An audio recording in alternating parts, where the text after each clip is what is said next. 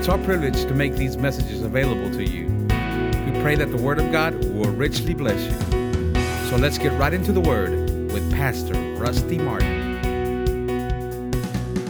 Hallelujah. Second Kings chapter 5 tonight. As we study the Word, how many love to study the Word? Now, we've been looking at some of the precepts and principles of receiving from God. Last week we looked at Joshua chapter 1, how you make your way prosperous, and that way you have good success. Everybody say, I make my way prosperous. Amen.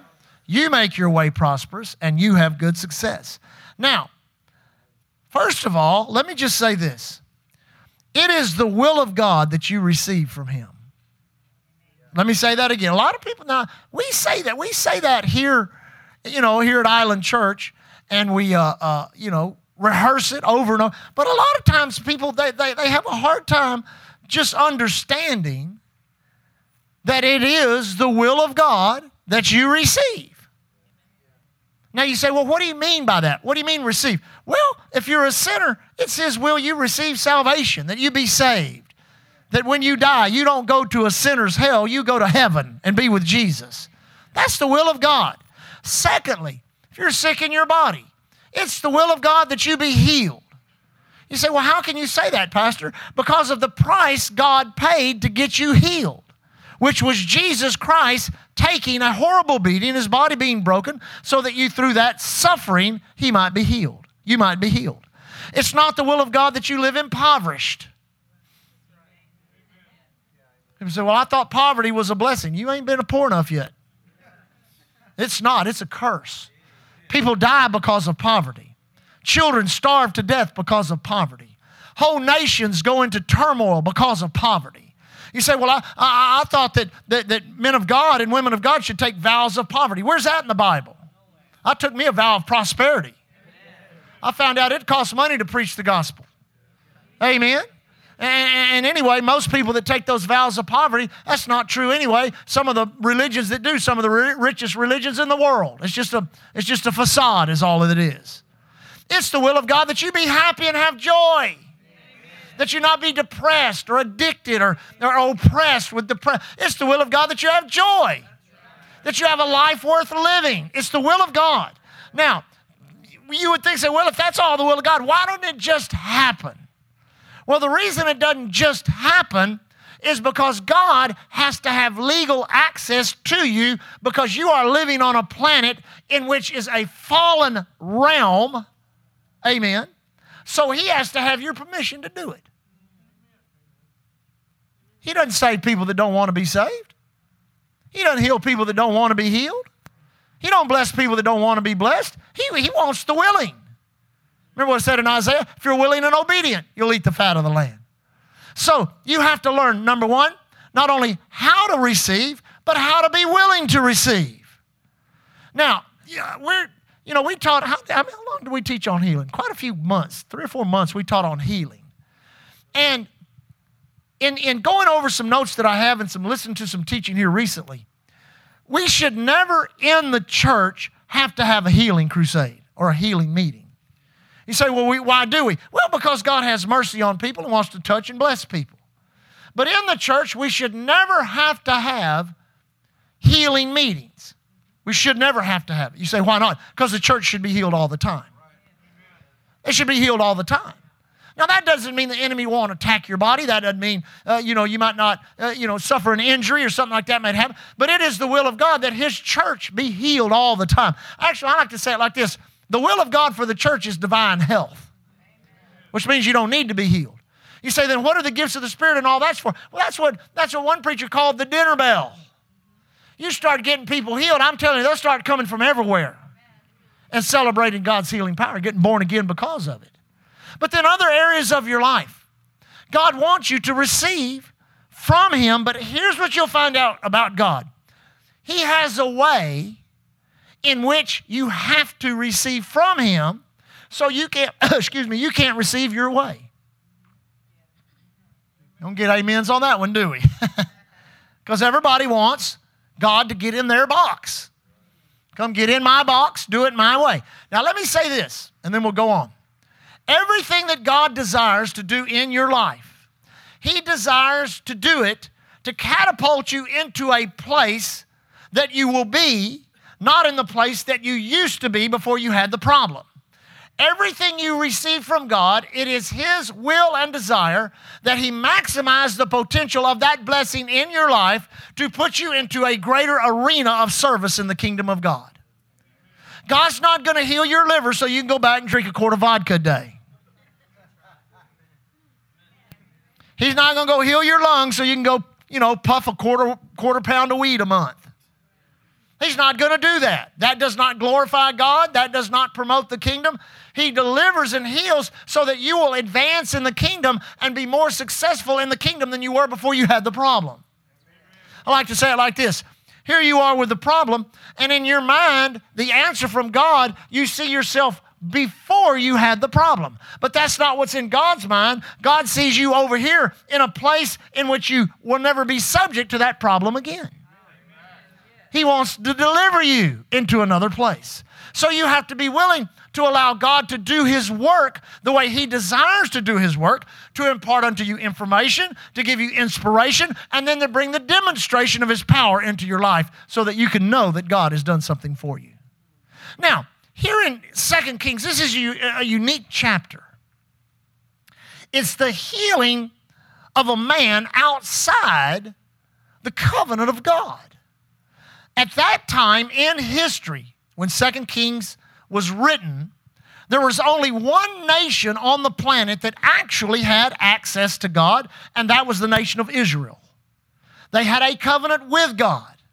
It was a covenant that began with Abraham. In reality, you can kind of trace it back to Noah. You could talk about Noah's covenant, covenant, but in reality, it is the Abrahamic covenant that brought Israel into being. Out of Abraham, out of Isaac, out of Jacob, out of all of those, Israel came. And God cut covenant with them. With Abraham, he did it with Moses, he did it with a nation in the desert. I mean, there was no denying that these were God's people. They were delivered from Egypt supernaturally. They were led by a, cloud of, of, of, kept them cool in the day, fire by night. They were fed manna in the wilderness. They were God's people. So they had access to God, but it was limited access. Everybody say limited access. The average Joe, like me and you, the average Joe or Jane, I guess we could say, couldn't just get on their knees and say, Oh God. That, didn't, that did not happen back then. What happened was there was a priesthood. Everybody say a priesthood. There was a priesthood that over a bleeding sacrifice, there was access to God, and then through the ministry of a prophet, God had access to them. You understand that? Therefore, their limited access caused them to have, have limited revelation, limited blessing, but they flourished in the limited blessing. But it also caused judgment to come on them every time they got themselves outside the, the, the boundaries or the perimeters of the covenant. Automatically, judgment would come upon them. Amen. You say, why? Because sin demands judgment.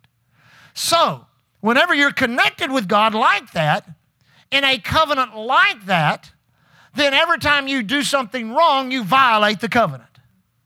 But we have a better covenant based on better promises, which means when you mess up, you have somebody called an advocate with the Father. His name is Jesus, whose blood is upon the mercy seat, who will take and restore you right back into fellowship so that the covenant of God can keep working in your life. But now the big problem that we have is there, eh, we've been teaching on receiving, there are things that we do that isolate us and alienate us and segregate us from the blessings of God, that keep us from receiving from God. Now, it's amazing that God used this story to kind of bring out a bunch of them to help us understand there is a way to receive from God. Now, notice what it says. Verse 1, 2 Kings chapter 5. Naaman, commander of the army of the king of Syria, was a great man with his master accepted and acceptable. I'm reading that in the Amplified. Let me get back over in the King James. Now, Naaman was captain of the host of the king of Syria, great man, with his master, honorable, because by him the Lord had given deliverance unto Syria. He was also a mighty man in valor, but he was a leper. Now, now you would read right there, say, well, right there, God was doing something for Syria only because it pertained to Israel. That's the only reason he gave victory to Syria is because he was using it to deal with, deal with Israel. Now, notice, this man had position, everybody say position, and authority. But his position and authority did not keep him from getting leprosy. In that day, there was no known cure. They, they, if you had leprosy, they considered there was a curse upon your life. So even though he was a great man, a great general, uh, had all these accolades in his life, had the favor of the king, here he was suffering and dying with leprosy. Now, uh, the story goes on and says, and the Syrians had gone out by companies and had brought away a captive out of the land of Israel, a little maid. Everybody say, little maid. She waited on Naaman's wife. She said unto her mistress, Would God, my Lord, were with the prophet that is in Samaria, for he would recover him of his leprosy. Everybody say reputation. So this is Elisha that's being talked about. So obviously there was a reputation in Samaria of Elisha having a healing ministry. I mean, this little maid would just say, well, you know, maybe. She said, no, no, man. I'm telling you, if our man, if Naaman, if he could get over there to, to the prophet, he'd get healed. Now, how does faith come? Faith comes by hearing, and hearing by the word of God. So obviously, information about God's healing power is his word. Now, I'm going to tell you why a lot of people don't get healed, because they don't have any information on healing. Listen, if you're attacked with a major sickness or disease, you need to saturate yourself in information that has to do with healing. I mean, there are books by F.F. Bosworth, there are books by T.L. Osborn, there's books by uh, uh, uh E.W. Kenyon, there's books by Kenneth E. Hagin. I mean, you can just get those, you can get CDs, you can listen, you can, you can just inundate yourself with information.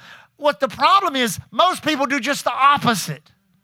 They inundate themselves with information on the disease. They get on the internet. They go to this doctor. They go to that doctor. They go to this specialist. Next thing you know, they're overwhelmed by the reports of the doctors. Now, we're not against doctors, we love doctors. Now, let me say this about medicine there are times you need to run to medicine, there are other times you need to run from medicine. You say, What are you talking about? Listen, medicine can keep, keep you alive till faith takes hold. But if you know that you know that you know that you're healed, you cannot go back to medicine just because you have a little setback.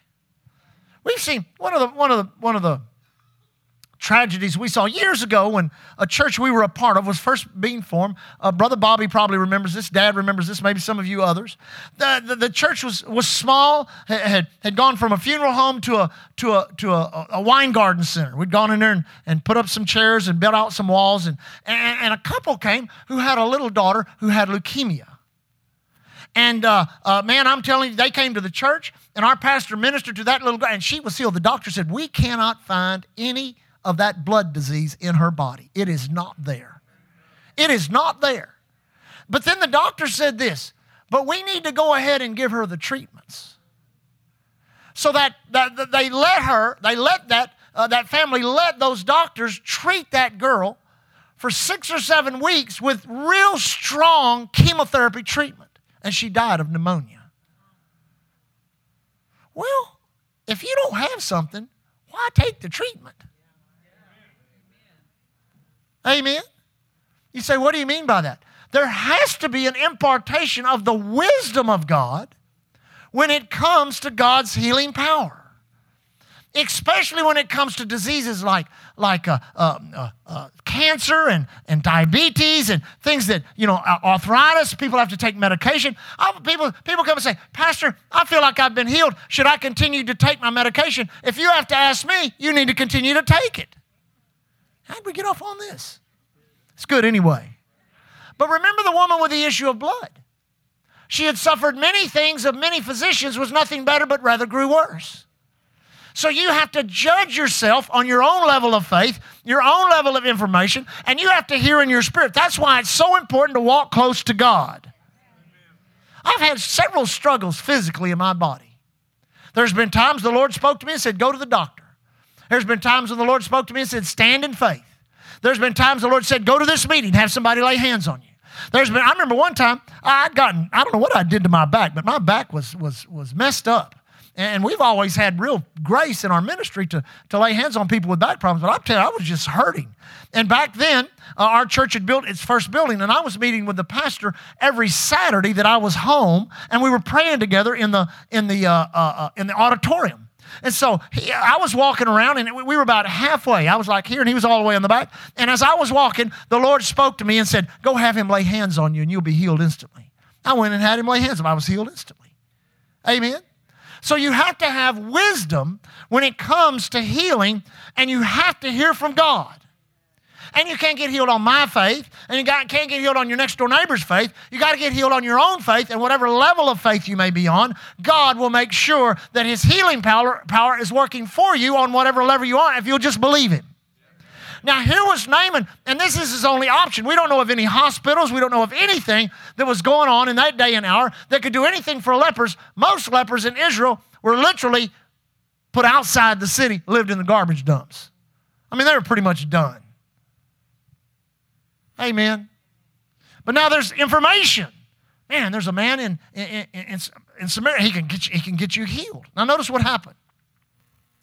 Uh, it said, and, and one went in and told his Lord, saying, Thus and thus said the maid that is of the land of Israel. And the king of Syria said, Go, and I will send a letter unto the king of Israel.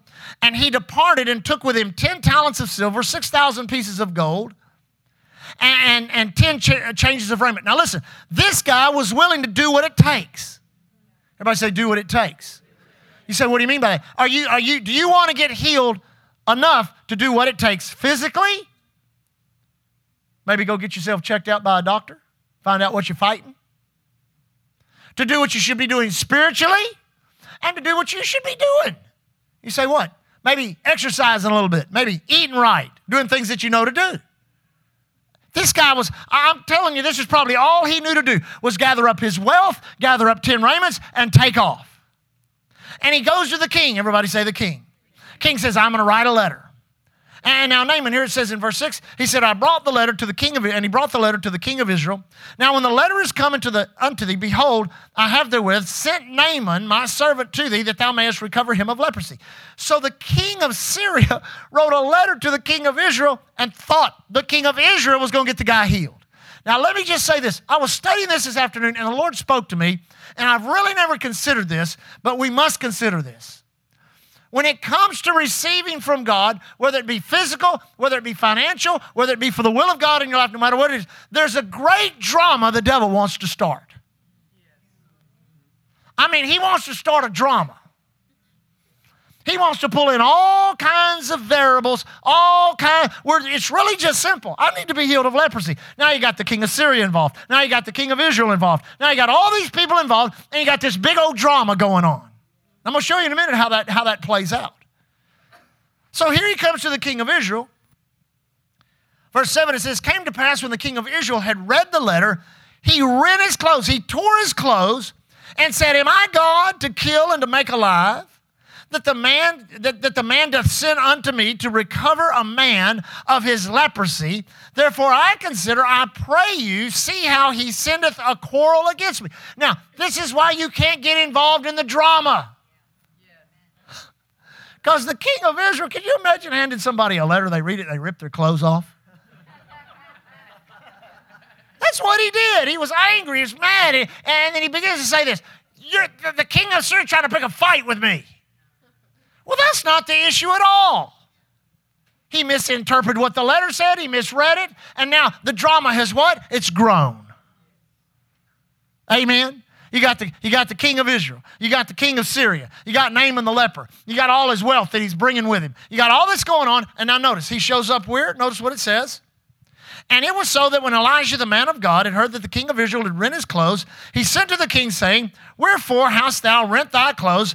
Let him come now to me, and he shall know that there is a prophet in Israel. So Naaman came with his horses and his chariot and stood at the door of the house of Elisha. Now, everybody say this God's way. Now, this is God's way. Elisha sent a message. He said, Forget all that politics, forget all that drama, just send him to me. Let me, oh, this is so good. If you don't get anything tonight, get this. God has a way of simplifying your situation no matter who has tried to complicate it. I mean, the doctors try to complicate it. Your mother in law tries to complicate it. The next door neighbor tries to complicate it. Everyone around you, everybody has their opinion. Everybody has an idea. Some people think it's a fight. Some people think it's this. Some people, listen, God has a way of melting all that away and just say, Come to Jesus. Just come to Jesus. Just come to the Lord. Now, notice this.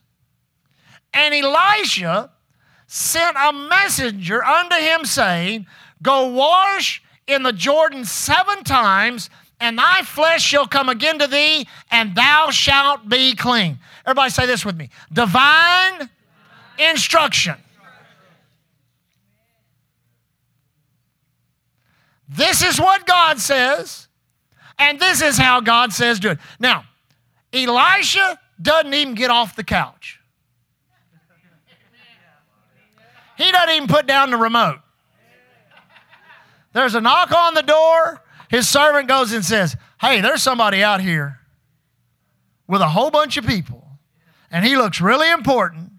And he's standing at the door, and Elisha says, Well, I've been praying in the Holy Ghost all morning. God told me what's going to go happen. So I want you to go tell him to go dip in the Jordan River seven times, and he'll be clean. His skin will come back to him. Everybody say, God's way. Now, isn't that simple? But what has happened? A great drama has developed. The king of Syria, the king of Israel, this and that, and all that kind of stuff. And listen, we're not going to teach on this tonight, but if you want to study the chapter and read on through the end of the chapter, you'll see where Gehazi got involved in that drama and it cost him. He ended up with the leprosy that Naaman had. Why? He got caught up in the drama. So here's this big drama. So he thinks God is going to put on a big performance. I was listening to a testimony of a guy healed the other day. And he said, you know, I, he, he thought yeah, he's watching people fall under the power and laying on the floor. He said, God just walked by him and just touched him, said, be healed in Jesus' name, kept on going. He said, I didn't feel nothing. I didn't see nothing. He said, I, I was sick as I was when I left as I came. He said, the next day I felt a little, felt a little better. He said, the next day I felt a little better after that. He said, next thing you know, a week went by and I had forgotten I was sick. That's called being healed. See, so many times we seek for the spectacular, but God rules and reigns in the supernatural. Amen? So, so isn't that e- anybody can do this? Go dip in the Jordan River. Seven, anybody. Seven dips. Everybody say seven dips. But Naaman, the next verse, what is that? Verse 11. But Naaman was wroth. Everybody say wroth. That means angry. Let me read this in the, I like it Amplified. Naaman was angry and went away. That's where people, you know, this is where uh, this happens. This is so common. They come, they hear the answer, they go away mad. They come, they hear the answer, they go away, go away mad. Why? Because they got this big drama in their life with all these players and instead of allowing God to simplify it, oh, this happens all the time with prosperity. People come in, can't pay their bills. Rents due. This is happening. That's happening. I don't know what I'm going to do. Need money for college. Need money for this. Need money for that. So they come to Island Church and they think, man, I'm going to get a miracle. And then all of a sudden we get up and we take an offering instead of give an offering and we talk about tithing and we talk about giving. They're like, I didn't come here to give you something. I came here to get something. And I've seen them. Man, I remember the first time I started teaching on giving over in Ireland. I literally had one church we preached in. It was a long building, about as wide as the two center center aisles, and it went back probably about all the way to where the parking lot starts. And you had the, the way you came in and went out was stairs that went up right by the pulpit. And I'm telling you, I had people that would stomp out of there and go up them stairs. Boom, boom, boom, boom. Slam that door. Boom. I say, bless them, Lord. They'd get so angry, get so mad at the answer. Now, notice how simple the answer was go dip in the Jordan River seven times. God's not going to, listen, I found this out years ago. Every issue of your life, anybody have issues? Every issue of your life is complicated. We are complicated people with complicated problems, with complicated personalities, with a complicated marriage and complicated kids, the complica- complicated husbands, complicated wives, complicated dogs and cats. We have complicated jobs and, and complicated cities. We drive complicated vehicles. It's all very complicated. So if God had only provided a complex, all He provides is a complicated answer for your complicated problem, you'd never get it. So what does He provide? A simple answer. A simple answer. A simple answer. Everybody say a simple answer. Everybody say this. My answer is not complicated. Say it again. Say my answer is not complicated. It's a simple answer. Woo, glory to God. Now he's mad. He's mad and went away, leaves the church. And he said, Here we go. You ready? Behold, I thought.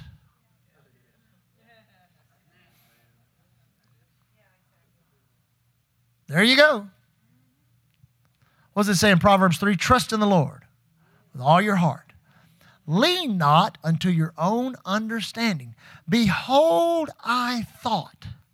Behold, I thought. Listen, if I'd have held on to my thoughts, I'd have never married Leah.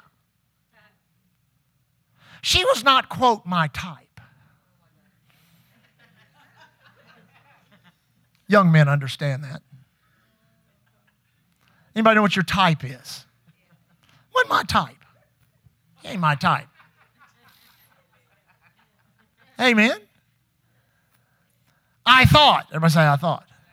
But I'm telling you, God corrected me and said this She's my type for you. So quickly, she became my type.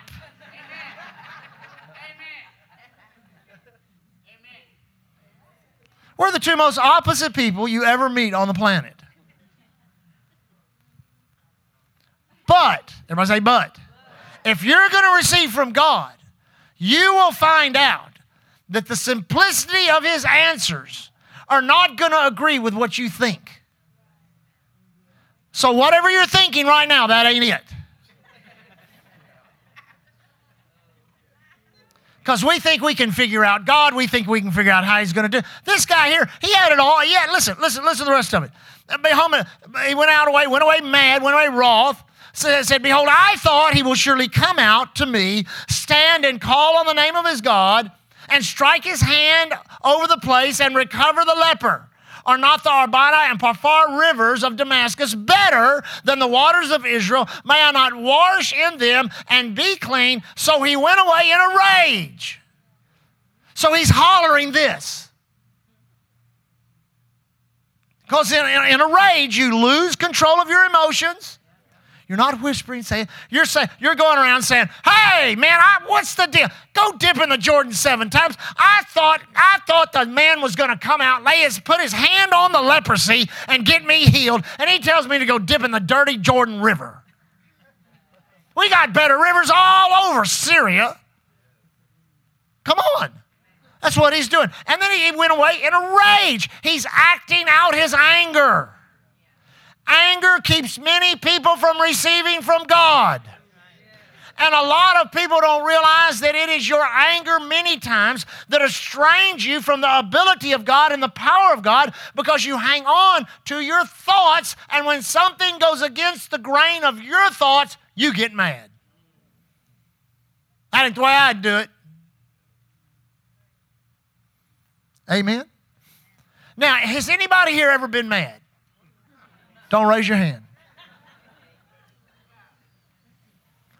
Anger is a force that can disconnect your brain from your tongue, from your feet, and from your fist.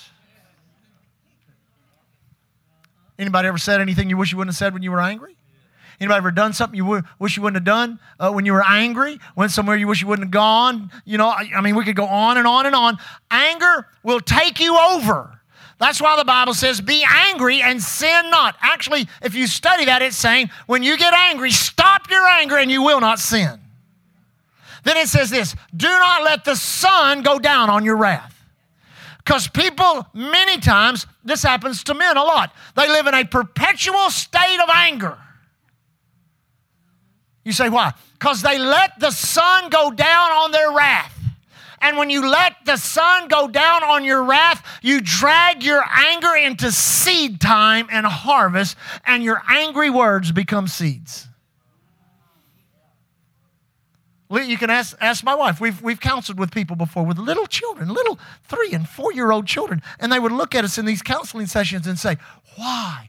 Why are our children so angry? They're angry at each other, they're angry at us. And Lee and I would just look at each other and go, Hmm, I wonder why.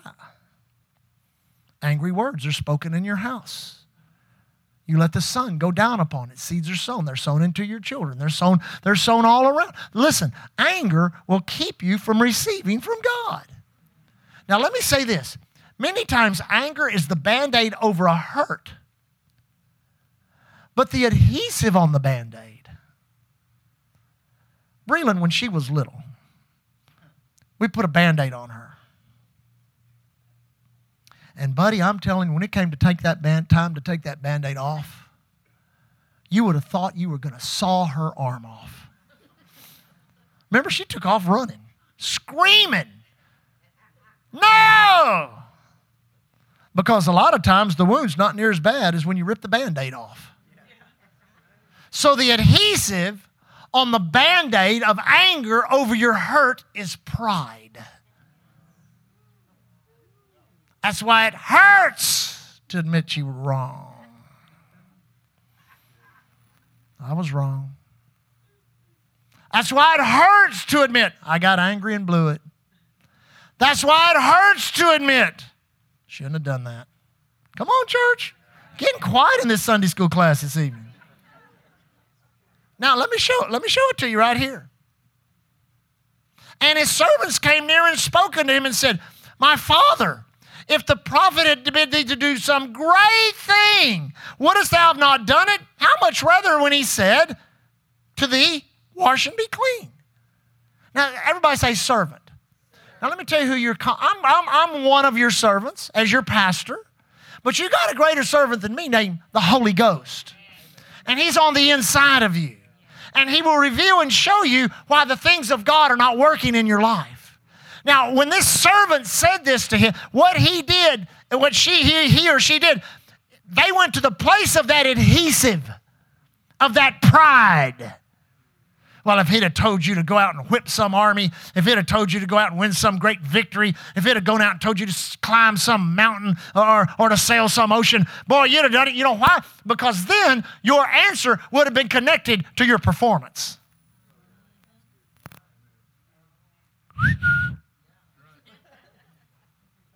I'll tell you how I got healed. Instead of, let me tell you how God healed me. Come on. I don't know why it keeps going towards healing, but it is. Amen. Verse 14.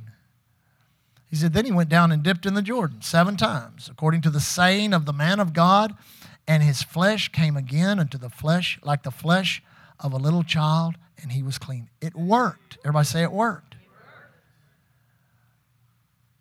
Now let me, oh, my time's up.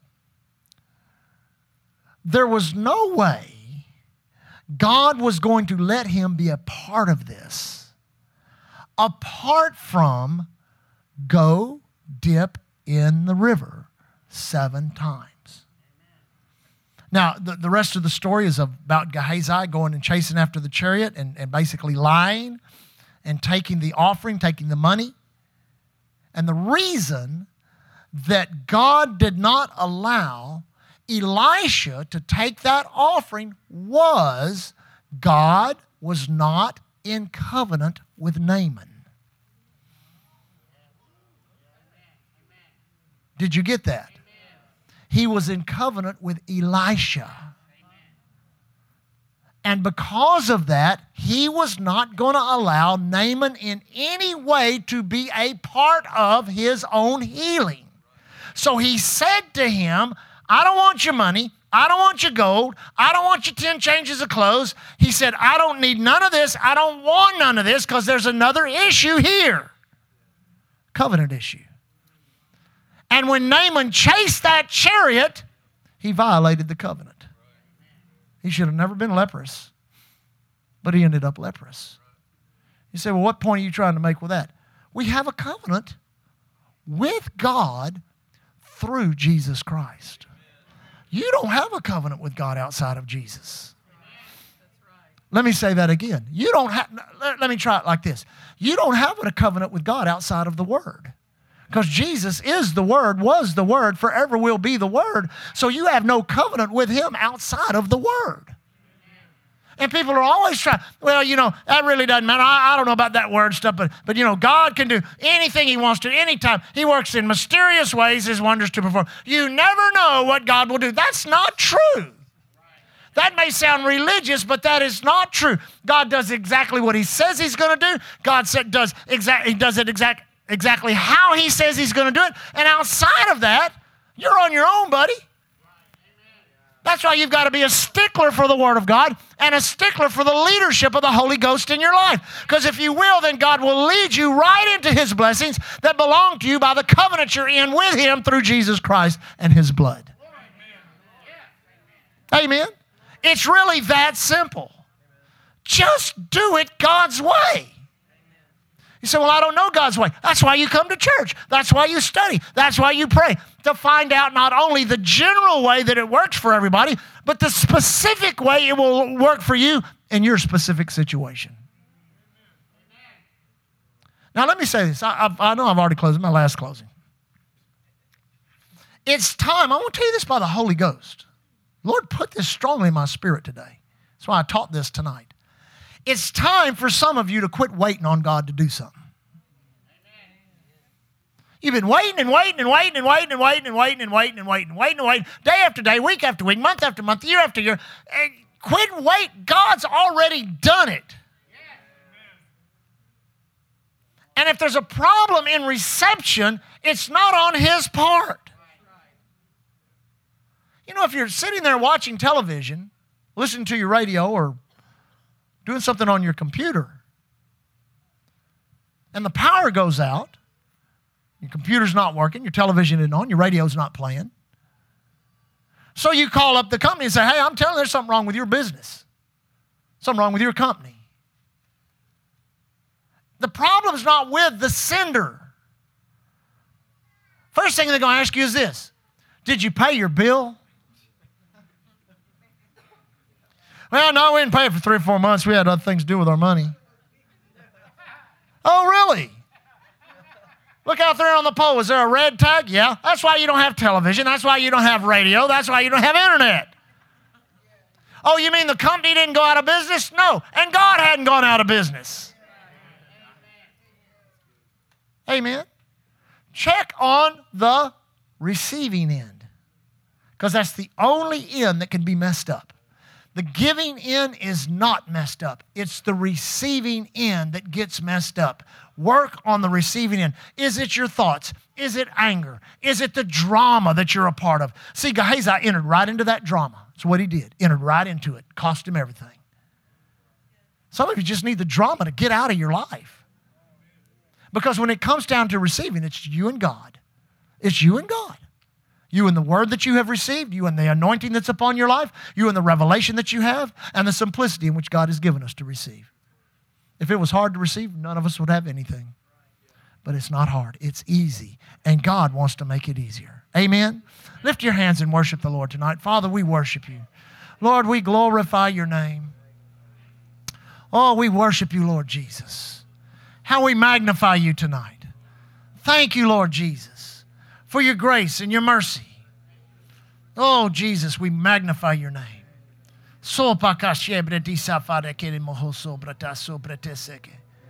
Thank you, Lord Jesus. Thank you, Lord Jesus. Hallelujah. I like that. How many have ever heard this phrase? The devil's in the details. Boy, that's about a true phrase. You say, why? The enemy wants to make it so complicated with all these details. Now, let me say this by the Spirit. I don't know who this is for, but you may be facing something right now that you're trying to look beyond your current situation and think, what's going to happen down here? You need to quit doing that because that's going to drive you crazy. I remember my first couple of weeks in Bible school back in way back in 1985 and thinking, what, how am I going to get through this? You know how I ended up getting through it? One day at a time, one step at a time. Quit looking for 40 steps to take when you just need one. I've always, years ago, God gave me this illustration. It's one of the best illustrations I ever got. Walking in faith is like driving your car with your lights on. Most of us don't live, you know, right here, so we have to get in our vehicle and we drive to wherever we live. I have about a five minute drive to get home. So I get in my vehicle and I cut on my lights. And my lights only go about here from here to the back wall. What's that? Maybe 50 feet. And they end. That's where the light ends. So if I were to sit there in the parking lot and go, man, it's dark out here. I got on the lights, but all I can see is to the stop sign over here, to the to the stoplight. I'd sit there all night till the sun came up before I went home. Afraid to move because the light wasn't moving. But I'm not going to do that. I'm just going to take my truck and I'm going to put it in D. Because I notice when I put it in D, it goes forward. But this is the phenomena that I've realized over the years. When I start moving, the light starts moving. And as long as I'm moving, the light moves out in front. Me try that again. As long as I move, the light moves out in front. And that's where you want it to move, is out in front. So all I have to do is follow the light. And it could be the darkest night of the year no moon, cloudy skies, raining, you name it. The light will get me where I need to go. All I got to do is go to the end of the light. Because when I get to the end of the light, then that much more light is provided. Some of y'all need to get that. You say, what do you mean? Take yourself out of park and go to the end of your light. And you will find out when you get to the end of your light, guess what? There's that much more light available. And you go to the end of that, that light, there's that much. And every once in a while, God will let you put on the brights. Which does what? Raises the light. Did you know it raises the light? And you can see even further and brighter. But you got to get going. It's hard to steer a parked car. I mean, you got to say, I'm going to take a right turn. All right? You're not going to do it till it gets started, until you get moving. So get started. Everybody say, get started and get moving and God's blessing will be in your journey into the light. Amen? Lift your hands up and thank the Lord one more time. Lord, we thank you. Stand on your feet if you will. Father, we glorify your name. We exalt you in the house tonight. Thank you for the light that the entrance of your word brings light and life to us. Thank you for our thoughts being right, for our actions being right, that anger will not keep us from receiving from you, Lord. Thank you tonight that your blessing is upon us. Now, Lord, as we leave tonight, as is our tradition, we claim the protection and safety afforded us by your word, G- declaring no evil befalls us, no plague comes nigh our dwelling place, angels have charge over us. We, as your people, walk upon serpents and scorpions over all power of the enemy. Nothing shall by any means harm us. Therefore, as we travel on the highways, the airways, the seaways, or the railways, we are kept safe and protected by God. Father, we also thank you that in the righteous labor of our hands, as we handle the resource that you have given us, we thank you, Father, that we are blessed, not subject to trauma, terror, accidents, evil plans of wicked men, or Satan himself. Thank you for the door of utterance. Let evangelism burn in our hearts. Let us compel them to come to the house of God. Let us be a witness everywhere we go. Let your words be in our mouth. Let your actions be in our hands and feet. Let us be an answer to people's prayer, a problem to the adversary, and a miracle in someone's life. Lord, as we leave tonight, we walk in faith and love towards you. We love you so much. Lord, we leave as walking in love one toward another. Thank you for our church. We leave as the ambassadors of Christ you've called us to be. Thanking you, Lord, here at Island Church. We're covered by the blood, empowered by the word, and anointed by the Holy Ghost. God bless you. Don't forget. Thank you for joining us. We trust you enjoyed the message today. For services and special events, visit our webpage at www.islandchurch.org. www.islandchurchgalveston.com. You can contact us by phone at 409 770 9113. We are located at 2411 69th Street, Galveston, Texas. And remember to keep looking unto Jesus. He is the author and the finisher of our faith.